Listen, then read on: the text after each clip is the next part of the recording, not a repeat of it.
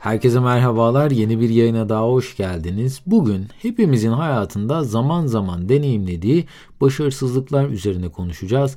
Başarısızlıklar ve aksilikler ile başa çıkmanın en etkili 5 yolunu da bu yayında sizlerle paylaşacağım. İsterseniz buyurun hiç beklemeden hemen yayına geçelim. Bu arada tüm yayınları veya istediğiniz kategorileri seçerek okuyabileceğiniz veya dinleyebileceğiniz içerikleri haftalık olarak paylaştığımız blog sayfamızda artık yayında göz atmak isterseniz linkini açıklamalar bölümüne bıraktım.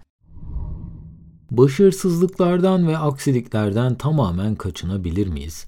İster kariyerinizde isterse de kişisel hayatınızda başarısızlıklar dönem dönem boy gösterecektir. Her ne kadar özenle çalışsanız veya çabalansanız da başarısızlıklar karşınıza daima çıkacaktır. Fakat bunu tecrübeleyen tek kişi siz değilsiniz tabii ki. Dünyanın en başarılı insanları dahi başarısızlıklarla çok sık yüz yüze geliyorlar. Başarısızlıklarla karşılaşan ve bunu kendi avantajına çeviren pek çok ünlü isim var. Fakat bunlardan sanırım en iyi örnek olacak olan kişi Steve Jobs.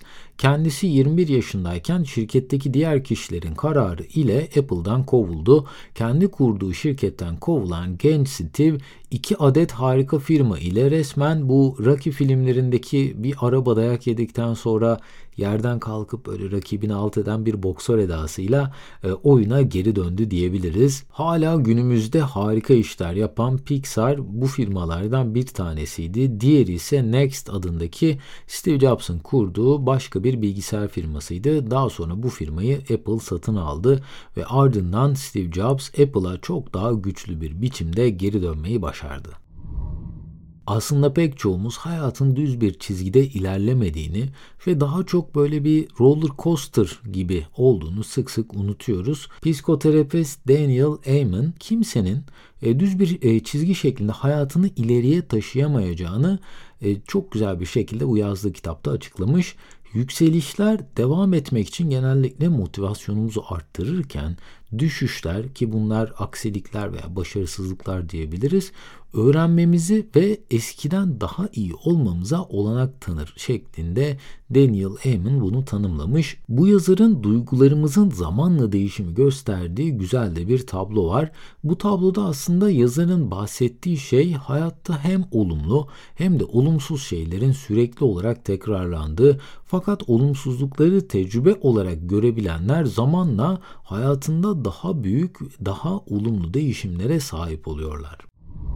Peki başarısızlıklarla en iyi şekilde mücadele etmenin yolları nelerdir derseniz bunu 5 ana kategoride inceleyeceğiz bugün. İlk kategorimiz tüm sorumluluğu kabullenmek. İlk olarak bir başarısızlıkta e, başkasını veya sahip olduğunuz koşulları suçlamak yerine başarısızlığı kabullenin ve nedenini arayın. Genellikle başarısızlıklar yaşandığında çoğu insan diğer faktörleri suçlamayı seçiyor. Doğduğu şehrin yeterli kaynaklara sahip olmaması, ailesinin zengin olmaması, daha yakışıklı, güzel veya çekici olmadığı için başarısızlığa uğradığınızı savunmak hiçbir şeyi daha iyi hale getirmiyor ne yazık ki. Bu davranışların aslında çok sık bir şekilde görülmesinin sebebi genellikle buranın güvenli bir liman olmasıdır. Suçu başkasına atıp aradan sıyrılmak çok daha basittir.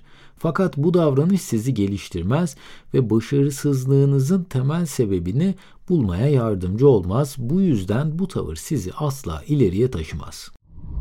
İkinci kategorimiz ise hayal kırıklığı ve üzüntü için bir zaman limiti koymak.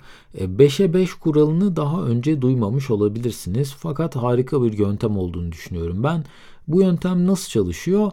Eğer 5 yıl sonra hayatınızda hiçbir anlam ifade etmeyecek bir şey ise yaşadığınız olay 5 dakikadan fazla üzülmeye zaman ayırmayın. Çok basit ve çok etkili bir kural bence bu. Şu an işten atılmış olabilirsiniz. Sevdiğiniz kişi sizi terk etmiş olabilir veya bir birikiminizi kaybetmiş de olabilirsiniz. Fakat 5 yıl sonra işten atılma sebebinizi bile hatırlamayacak, sizi terk eden sevgilinin yüzünü dahi unutacaksınız belki de. O yüzden böyle geçici şeyler için 5 dakikadan bile fazla üzülmeye değmeyeceğini yeniden kendinize hatırlatın. Üçüncü olarak durumu duygularla değil mantıkla analiz etmek. Başarısızlıklar yaşandığında sizi direkt olarak duygusal açıdan vurur ve bu esnada duyguları kontrol altında tutmak cidden çok zordur. Öfke, üzüntü ve korku başarısızlıklarla yüzleşirkenki en büyük düşmanınızdır. Öfke çoğunlukla pişman olacağınız ve aceleye getirilmiş kararlarla sonuçlanır. Üzüntü ise durumu kontrol altına almanızı zorlaştırır ve aksiyon alabilmenizi ertelemenize sebep olur. Son olarak da korku doğru yönde ilerlemenizi engelleyebilir. Eğer ki bu duyguların esiri olmamayı başarabilirseniz durumu analiz etmeye odaklanmak ve başarısızlığı getiren temel nedenleri keşfetmek size en çok fayda sağlayacak olan adımdır. Dördüncü kategorimiz ise kontrolü tekrardan ele almak. Duygu değişimlerini yaşamak gayet doğaldır. Bir süre üzülebilir, belki sinirlenebilirsiniz. Fakat çok fazla zaman kaybetmeden kontrolü ele almalısınız. Çünkü hayat sürekli olarak devam ediyor ve o esnada kendinizi hayattan çok uzun süre soyutlarsanız, hiçbir karar vermeden yaşarsanız daha da kötü olayların olmasına yol açabilirsiniz. Çaresizlik ve umutsuzluk hissinin üstesinden gelmek için durumun kontrolünü yeniden kazanmanız gerekir. Psikolog Dr. Greg Winch'e göre imkansız olabileceğine inandığımız zamanlarda bile kontrolü yeniden kazanmanın her zaman bir yolu vardır. Bunu bir örnekle açıklayacak olursak diyelim ki iş yerinde bir proje üzerinde çalışıyordunuz fakat size verilen zamanda bu projeyi tamamlayamadınız veya proje başarısız oldu. Eğer ki çok uzun süre üzüntü duyma, pişmanlık hissetme gibi duygulara kendinizi kaptırırsanız bu durum size hiçbir fayda getirmez. Bunun yerine ben nerede hata yaptım, süre mi yetersizdi veya çalıştığım insanlar verilen görevleri düzgün yaptılar mı? Ben zamanında benden istenilenleri yaptım mı? En çok nerede hata yaptım gibi soruları sorarak gelecekte aynı hatanın tekrarlanmasını önleyebilir ve hatanızdan ders çıkararak şu ankinden daha iyi bir versiyonunuza ulaşabilirsiniz. Ve son kategorimiz ise başarısızlık bir mesaj içeriyor olabilir. Eğer ki başarısızlıklar sürekli olarak aynı yerden geliyorsa burada durup düşünmekte fayda var. Çünkü bu durum size bir şey anlatmaya çalışıyor olabilir. Örneğin sürekli olarak iş yerinde ardı ardına başarısızlıklar geliyorsa belki de yaptığınız o iş size uygun bir iş olmayabilir. Çünkü sevmeden yapılan bir işte insanların odaklanma süresi ve performansları ortalamanın çok daha altındadır ve büyük başarısızlıklar yaşansa dahi bunu değiştirmek için bir aksiyon almak istemeyebilirler. Fakat rahat alanından çıkmak da çoğu kişiye zor geldiği için bu çıkmazın içinde kaybolup giderler. Aynısı ilişkilerde de geçerli. Eğer sürekli olarak romantik veya arkadaşlık ilişkilerinde sorunlar ve başarısızlıklar yaşıyorsanız belki sahip olduğunuz çevre veya hoşlandığınız kişi sizin hayatınızda olması gereken kişi olmayabilir.